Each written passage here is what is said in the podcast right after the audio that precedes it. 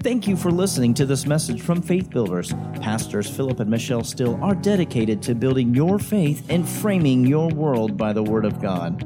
There are many more resources available on our website, www.buildfaith.net, where you can find links to our audio and video archives.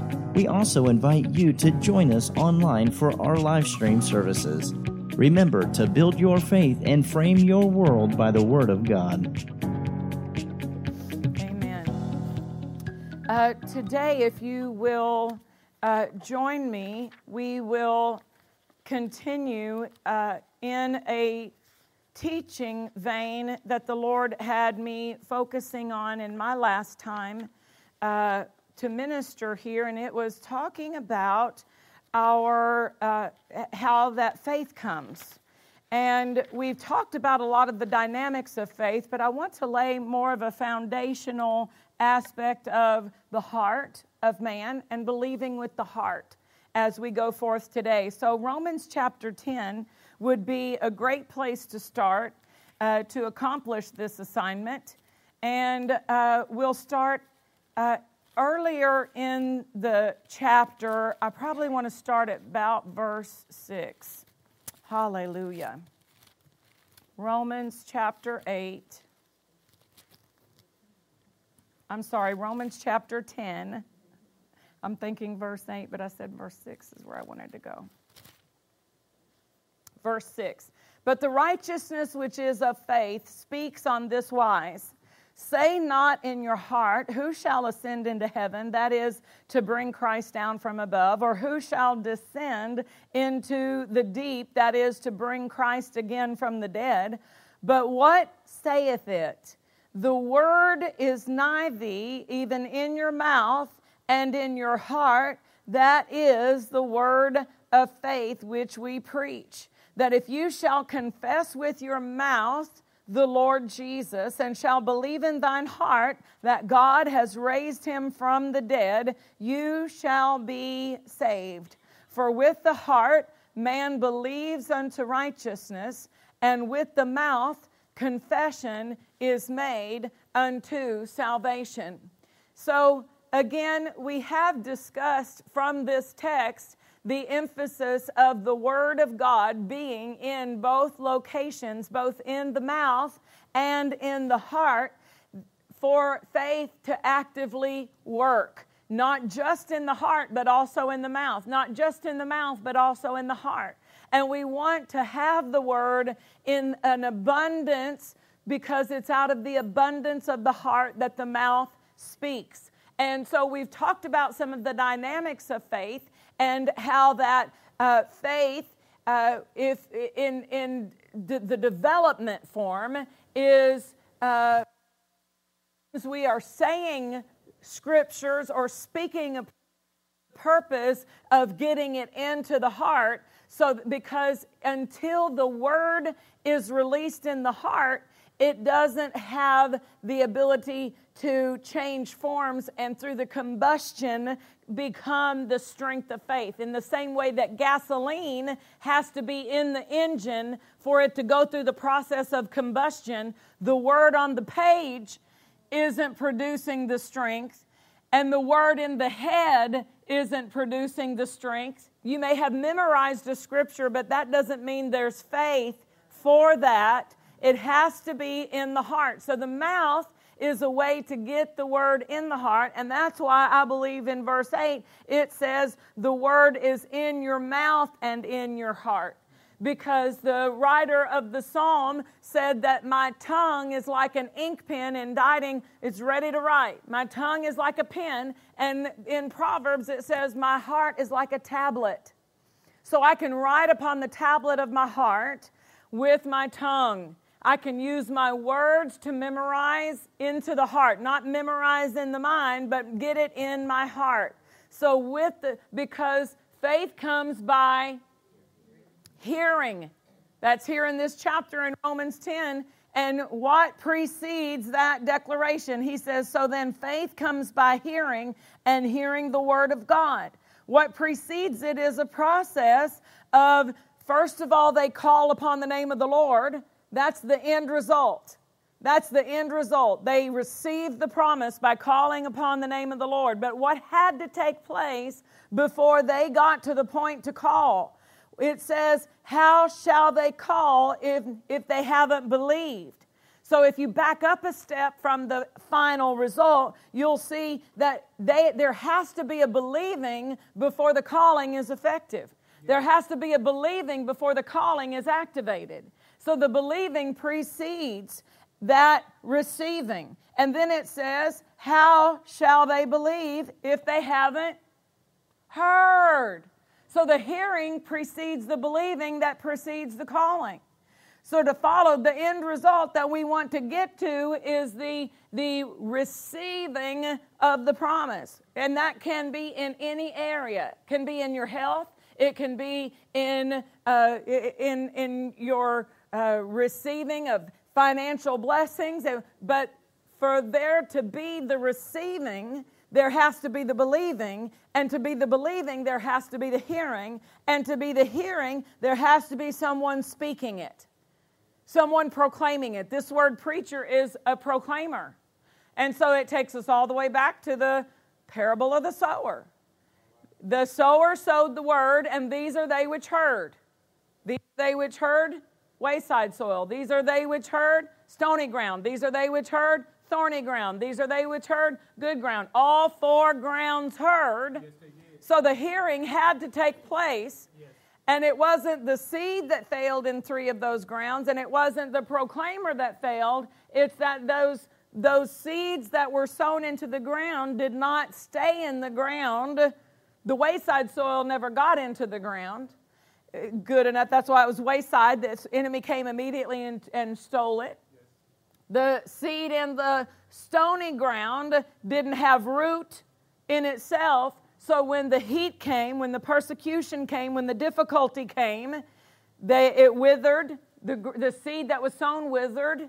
And so the person did not get the result of that seed sown. The person didn't get the result because the seed didn't remain. And so, but the seed had to be heard for it to get into the ground. The seed has to be proclaimed for it to be heard, to be believed, to be received. Amen? So when we see this, that's why he says in verse 17, so then. So then. Why? Because he just went through that process. He just explained how can they hear except that how can they hear except someone proclaim it? How can they believe except someone hear it? And so he going through that process says, "So then, that's why I'm telling you faith comes by hearing. That's why I'm telling you faith comes by hearing. But where the hearing, so faith isn't of the ear. And I've never said that before. I just want y'all to know. Faith is not of the ear, it's not the ear that's producing the faith, but there is a hearing involved, so my ear needs to be employed in my faith project. Faith isn't of the ear, but I need my ear to hear. I need it, I need the hearing. I need the hearing. And I'm talking about spiritual ears. Remember, Jesus said, He that has ears to hear, let him hear. Well, they were all hearing with the outside ear. He was talking about ears to hear in your heart. Do you have a heart to hear? Do you, does your spiritual ears, are they tuned in? Are they listening? And so with that hearing, with that hearing, there's a, a opening for the faith to come into the heart. And but it has to get into the heart. There has to be, and it has to get in the heart and stay in the heart, and it has to stay in the heart until there's an abundance in the heart. And so if if if what you're hearing throughout the day if you could take it through a filter and you could if you could scan everything before it went into your ear to find out how much faith is in what i'm about to hear and how much is going to destroy my faith how much how much faith negators are in the words that i'm about to hear. And we could just scan everything before it went into our ear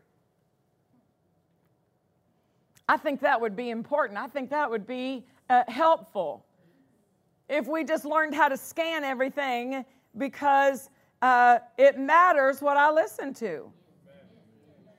it matters. It's going to affect my faith, and it's not going to necessarily affect it that moment that you hear it. That moment that you hear it, you may not recognize that your faith has been attacked by that thought, by that, that statement.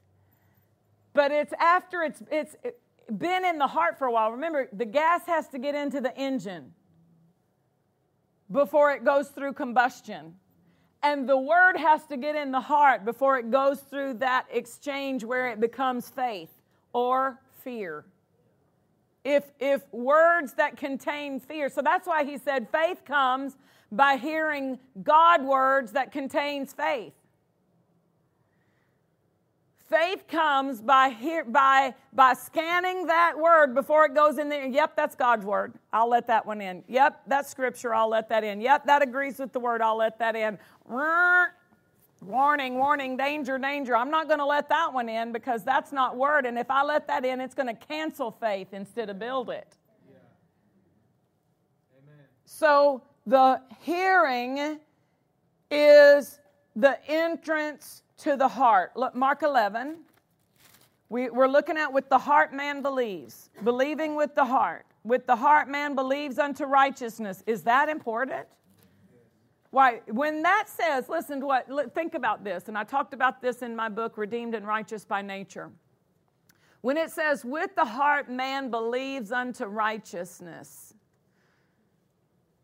well, we don't produce our own righteousness. Jesus was made sin for us so that we would be made the righteousness of God. But I have to believe for that making. I have to believe that Jesus became sin for me. I have to believe that he became sin. And in that believing, I am now put over into, I, am now um, in, because I believe I have a right to receive it. Because I believe I am now, qual- I am now um, uh, cleared to receive it. If I don't believe it, then I, I don't get that clearing. I don't get that opening. I don't get that. Um, I don't. I, I don't. I don't move into that place where I can receive. If I don't believe, remember, to who, to who shall believe our report and to whom shall the arm of the Lord be re- revealed? That's connected. Those two questions are connected. The one who believes the report, that's the one who God is able to show his strength to, yeah. reveal his power to. If, if there's no believing, God's not righteous to do it. Remember why they could not enter into the promised land? Because of their unbelief.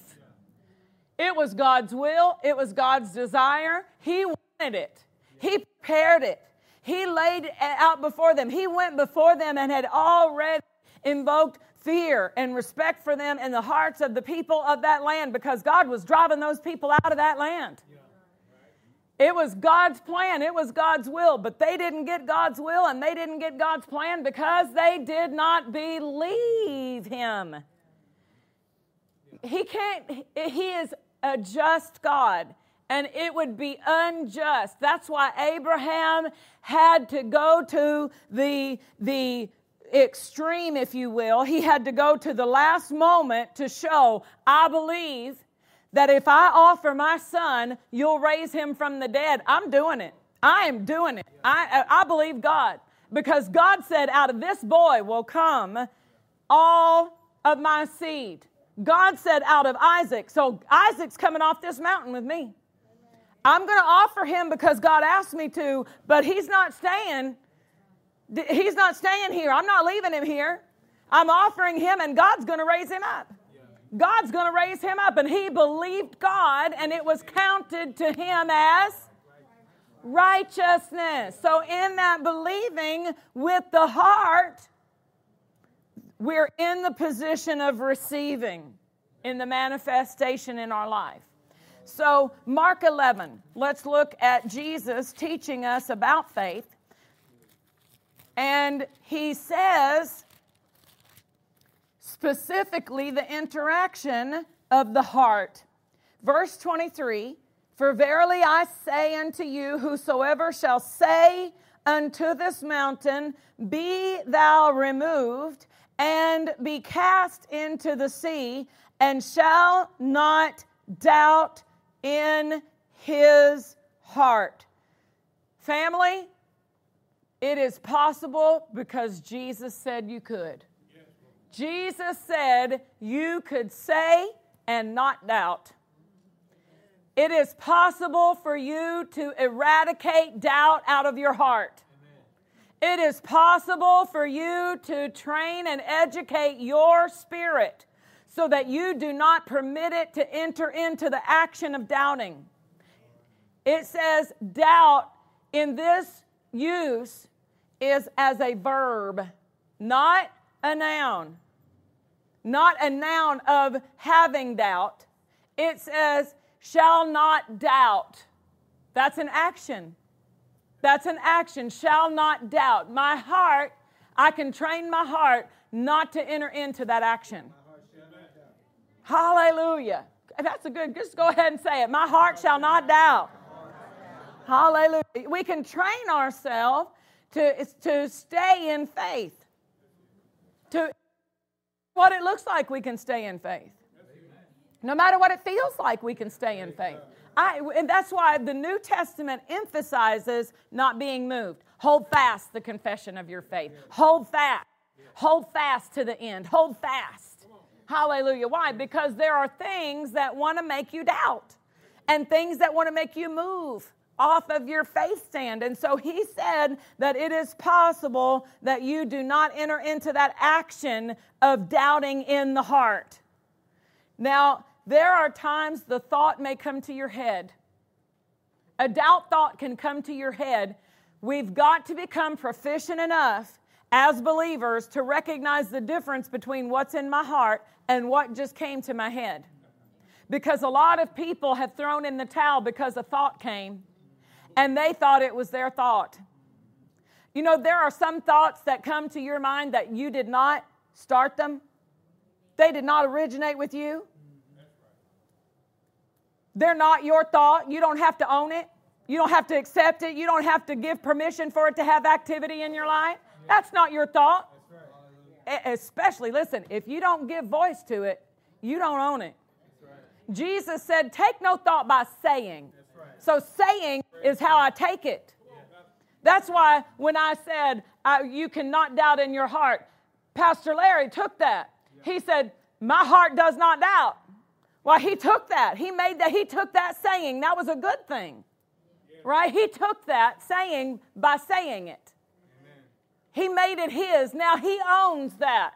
His heart shall not doubt.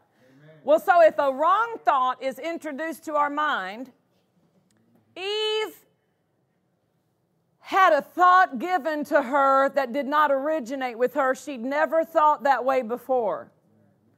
It did not originate. The enemy came to Eve and said, Did God say? And in the question, he invoked a thought it was hidden in that question. It was in his words. He put his doubt in words and transmitted it through words to her hearing. And in her hearing, instead of her casting it down and taking God's thoughts and saying, God said, I shall eat the fruit of that tree of the knowledge of good and evil because in eating it and dying I would die. So I don't eat of that tree. She could have just took God's thoughts and cast down the thoughts of the enemy, but instead she allowed the thoughts of the enemy activity in her mind.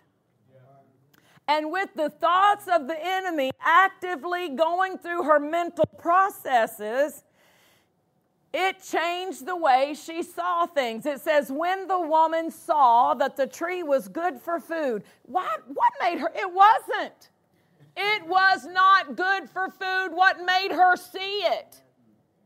Wrong thoughts. Wrong thoughts. There are things people see that are not in God's plan, not in God's purpose. The, the Israelites came back and said, We be we be like grasshoppers in our own sight. Who told you that? God didn't say that. God said, You're more than able. God said, I have given you the land. God said, This is the land that flows with milk and honey. What are you doing talking about giants? They are nothing to God. They're not giant in compared to God. But they were accepting thoughts that were positioned in their lives higher than the thought of God. Second Corinthians chapter 10 verse 3 says the weapons of our warfare are mighty through God to the pulling down of strongholds, the casting down imaginations and every high thing that tries to exalt or that exalts itself against the knowledge of God. That's what happened in the interaction between Eve and Satan. He brought thoughts and they were positioned higher than God's thoughts in Eve's mind. And because of that, she behaved in line with the thought that had the ascendancy, the thought that had the place of, of prominence in her life. We're talking about believing with the heart. We're talking about, about the doubt not being in the heart, and for you to recognize if it comes to my mind, doesn't necessarily mean it's mine. It's Brother Capps was praying one day and he was telling the Lord, you know, his problem, and, and he was saying, uh, uh, Lord, uh, um, the devil keeps saying to me, and Lord, the devil keeps saying to me, and he said, I thought my scripture said that when you resist the devil, he would flee. And he said, Well, it does. He said, Well, did you resist him? And he said, Yeah. And he said, Maybe that's your carnal mind. Maybe it's not the devil, maybe it's the carnal mind.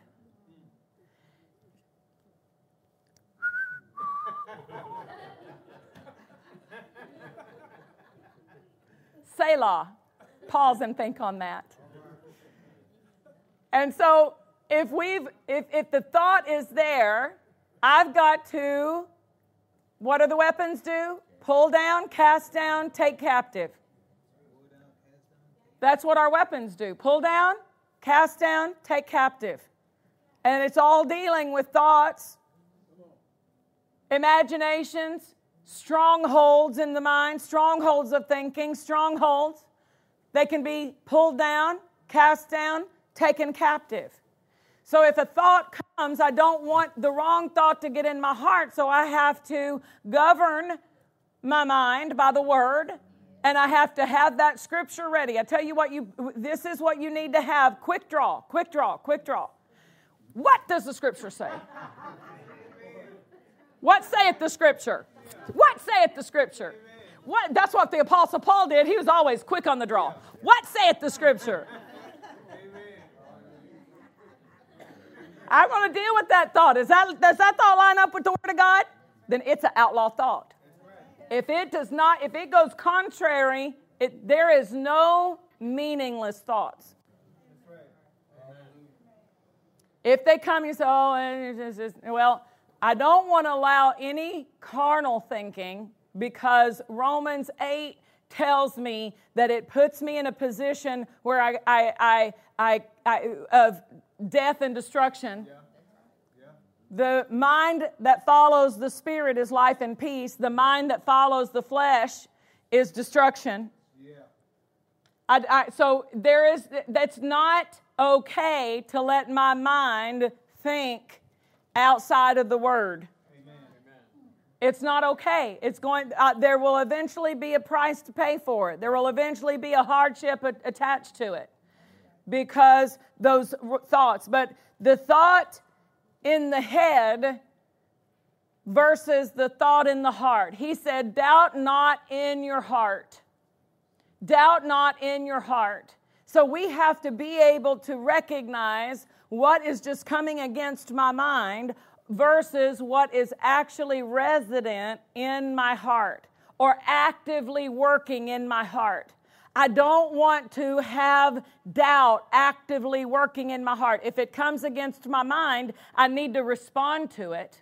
Jesus never let any attack of the enemy, any thought of the enemy go unanswered.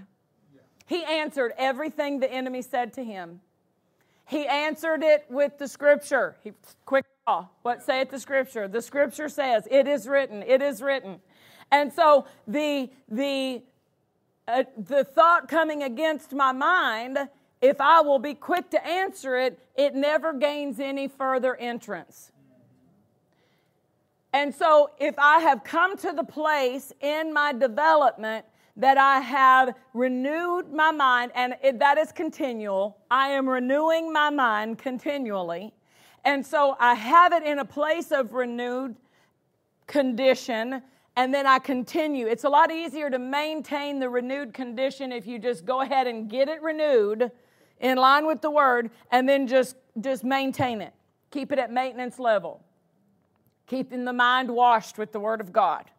And then it says, this doubting not in the heart. So I began to recognize where the, the activity of my heart. Is my heart in forward motion with faith or is it in backward motion with doubt? And so it says, but shall believe. So not doubting in the heart, but believing in the heart. Not doubting in the heart, but believing in the heart. Not doubting, but believing. Well, there are symptoms. There are symptoms that will help us. Do you remember we did a, a series uh, a couple of years back from the book of Romans, chapter 15, and it says there's joy and peace in believing. We spent a long time on that, didn't we? Joy and peace in the believing. Those are indicators of whether or not I'm in faith. If I'm believing, there will be a companion of joy. So if I am sad or worried, that's an indicator that I'm doubting in the heart. And I love the poem that the Holy Spirit gave to Keith Moore doubt, despairs, complains, and is sad. Faith re- uh, believes, rejoices, and is glad. Doubt, complains, despairs, and is sad. Those are indicators. It goes right along with the scripture there from Romans chapter 15 that says, Joy and peace in believing. The God of all hope fill you with all joy and peace in believing. Joy and peace are fruit of the Spirit, and faith is a fruit of the Spirit, a force of the reborn human spirit of man.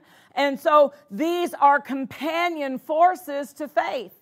If there's no peace, if you're always upset and worried about it, guess what activity is not moving forward in the heart? Faith isn't working. And you can be, you can think, you can, you can say, I'm believing, I'm believing. But if you are showing symptoms of despair, I think Job thought he was doing something spiritual. I think Job thought he was doing something spiritual when he went continually and sacrificed, saying continually in his heart, It might be that my children have cursed God. What was, in his, uh, what was in his heart in abundance was there in his mouth. Now we know what's in his heart. My children have cursed God. My children have cursed God. He, he tried to do something that looked spiritual, but the essence of it was fear.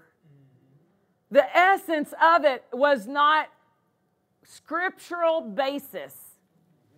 It would have not been appropriate for him to have given all of those burnt offerings. It was not something that God had called for. He was doing it out of fear. It looked spiritual, but it lacked the right spiritual container or the right spiritual ingredients.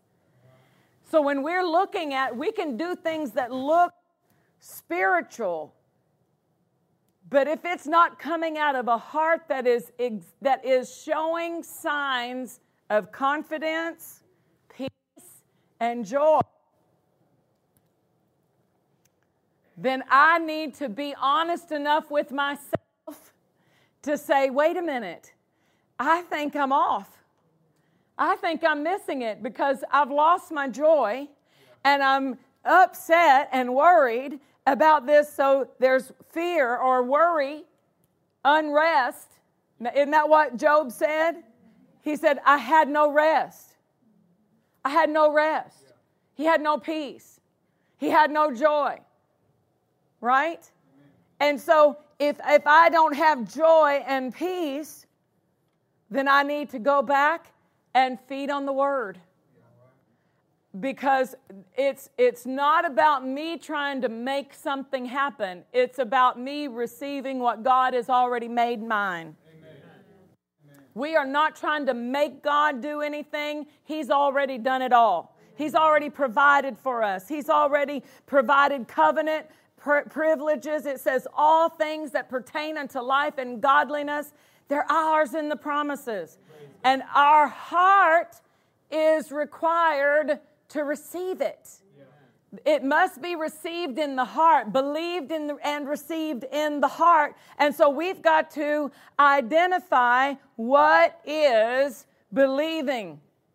Am I believing or am I hoping? Hmm. Hope is not a receiver. Hope doesn't receive. But a lot of people are thinking they're in faith, and just looking for those two symptoms would help them identify if they were or not. You know, Brother Keith Moore, he says, I ask my wife often, what are we excited about?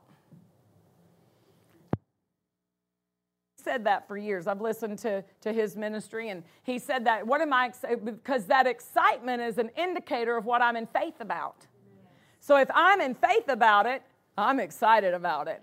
I'm expectant. I'm, I, I have a, an, a, a, a joyful, confident, see, those are joy, faith, confidence. I have that joyful expectation. I have that confident expectation, and I've got peace and patience while the going on is coming on.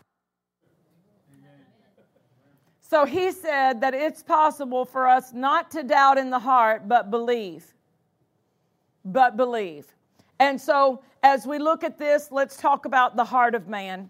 And uh, Thessalonians chapter 5 and verse 23 identifies the tripart being of man. We're made in God's image.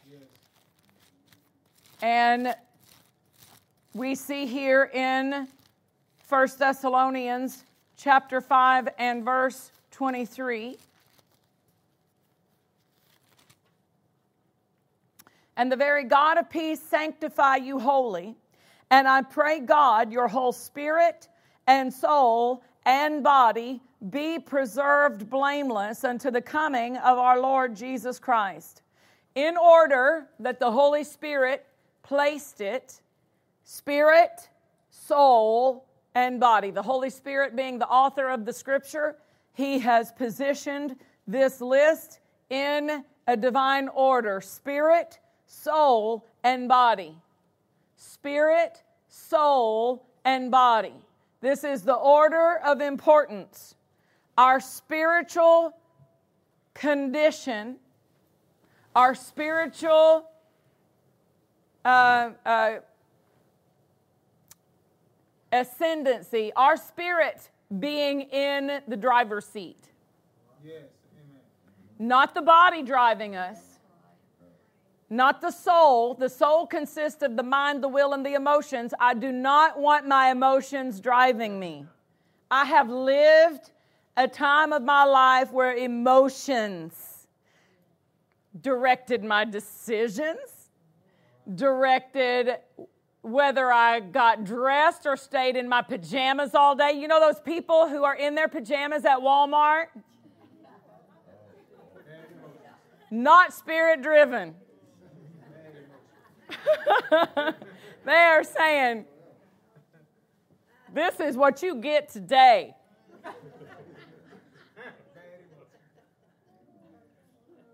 Spirit in the driver's seat. Listen, your spirit will never say, I don't feel like praying. Amen. Your spirit will never say, I don't feel like rejoicing. If, if those if those things come up and and you hear a no vote in your heart, in your in your being, it's not your spirit put, casting the no vote. It's not your spirit saying snooze button. I don't want to pray right now. I want to hit the snooze. That's not your spirit. Your spirit always wants to pray. Your spirit is always on to pray, always willing to pray, always open to prayer. Your spirit is always open to rejoicing. It's not the spirit that says, I don't want to lift my hands. It's not your spirit saying that. Your spirit is not going to say, I don't want to glorify God and lift my hands in public. That's not the spirit of man saying that because our spirit always wants to lift holy hands to Him. If there's an opportunity to honor, put me in that line. Oh Lord, I want to be in that number. I want to be in that number. Oh yeah, yeah, I want to be in that number. And put me in that group. Hallelujah. When I when I when I was uh, I, I, had gotten uh, born again and I was uh, believing God for a husband. And I had done such a terrible job choosing in my first marriage that I decided I wanted to let the Word of God help me build a parameter of what I wanted in, in this marriage because I wanted it to work. Yeah. I thought, I don't want to mess this up. And I, I, want what God wants for me. So I went through the scriptures and I started finding parameters. And so I made a list. And one of the things on my list one of the things was that he would love my children like his own, that, that we would not have stepchildren in our family.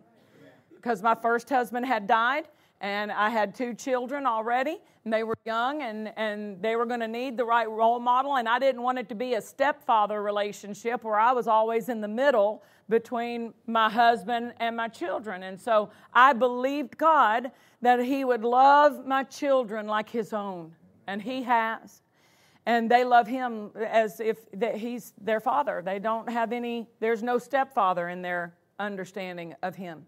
And then the second thing that I, one of the other things, I don't know it was in that order, but one of the other important highlights for me is that he would praise God more than me, that he would be stronger in the word than me and praise God more than me. I won't say louder, but I was the loudest person in the church. Can y'all imagine?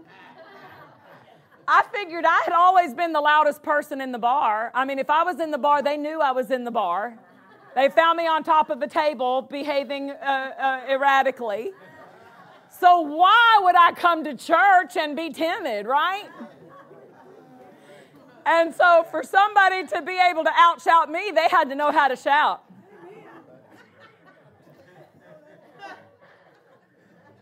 They had to know how to praise the Lord. But I went to the Word to find those. I wanted Word characteristics. I wanted him to be strong in the Word. Hallelujah. Hallelujah. Because I did not want a man who was body driven. I did not want a man who was soul driven. I wanted a man who was spirit led, whose his born again spirit was in the driver's seat. His Spirit, and of course, of the Holy Spirit lives in our spirit. But if a person's emotions are in the driver's seat, even though the Holy Spirit lives in their spirit, they cannot be responding to Him if their emotions are driving. You know, maybe you've heard somebody come and say, "Well, you know, that that preacher, he that that that, that preacher, he he left his wife and ran off with the secretary and stole the church money. And you know, he was spirit led. He wasn't that day. And a few days leading up to it, there was some body driven choices being made there. Eh, but every one of us can look at times in our life that we have allowed things out of our mouth or we have acted and behaved in ways, and it wasn't our born again spirit driving that action or guiding us into those words. It may have been the emotions, it may have been the body, it may have been the, the, the mind that needed to be renewed. So we've all done it, but we don't have to do it on a regular basis, and we can come to the place in our development where the Spirit, the born again spirit, I'm educating my spirit in the Word, and I'm learning to follow the Holy Spirit so that my spirit is a safe driver. So that my spirit is a safe driver. And that's what we're, we're aiming for. Our born again spirit must be educated and developed. The born again spirit must be educated and developed. Think about, I'm going to just, we're not going to go to them today. We'll teach, pick this up again in the future, but just think about these two, these two New Testament emphasis from Ephesians 4, where he is talking about how he gave apostles and pastors and prophets and evangelists and teachers to the church for the perfecting, that developing. So just because we're born again doesn't mean we're developed. Just because we're born again doesn't mean our spirit's been educated in the Word. That's why we've got to desire the sincere milk of the Word so that you may grow. Grow thereby. So the Word is necessary for my spirit to develop, to grow. To, Paul said, I was a child. When I was a child, what did I do? I thought like a child, I spoke like a child. But I'm not a child anymore. He was talking about spiritual things.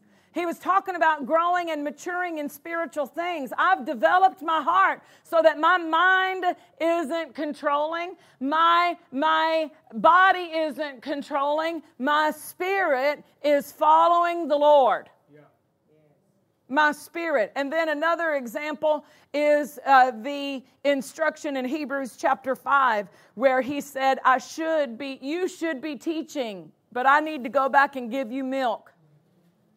Because even though you have been under the word long enough that you should be teaching the word, instead, I have to take you back to the elementary things and teach you over some things again. Not you, that's what he said to that church. That's what he was saying to that church. And he said that they were babes. And then it says that a person who has reached full age is a person who, by practicing the word, has learned to discern between good and evil. By being a doer of the word, I've learned how to recognize the difference between what's good in the eyes of God and what's evil. So it takes practice, then, doesn't it? It takes an education. Hallelujah. And it doesn't happen overnight. I remember when I first got saved, one of the things that I prayed was, Lord, help me grow up.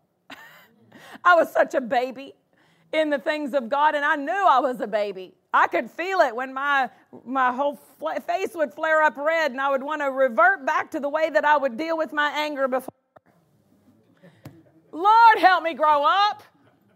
Lord, help me grow up. I prayed that a lot. Lord, help me grow up. And he's go to work, go to the word, go to the word, go to church. That's what the church is for. Remember that in the local church, for the perfecting of the saints, the perfecting of the saints, the developing of the saints, the maturing of the saints, we've got to come so that we can grow. We've got to connect so that we can grow. And in that growth, we'll see the glory of God. Amen. Praise God. We'll continue in another time. Have you received today? Would you stand with me today to your feet as we prepare to dismiss?